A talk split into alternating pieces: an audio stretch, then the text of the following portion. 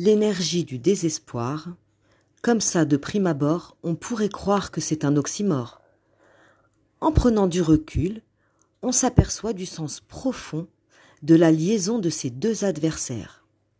L'énergie du désespoir, c'est le côté obscur de la force parasitaire de la misère. C'est offrir ses capacités à l'imposteur, esclave des passions dévorantes du but qu'il s'est fixé. De quoi je parle?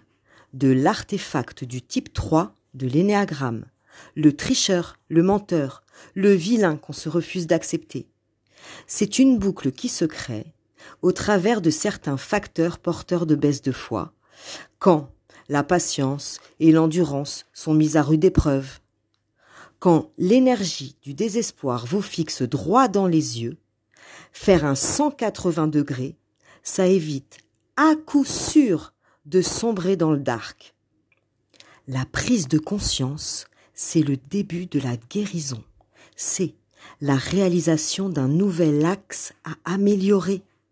Travailler d'arrache-pied pour faire briller sa propre destinée et réussir un jour à s'extirper de sa chrysalide pour s'élever au rang des papillons.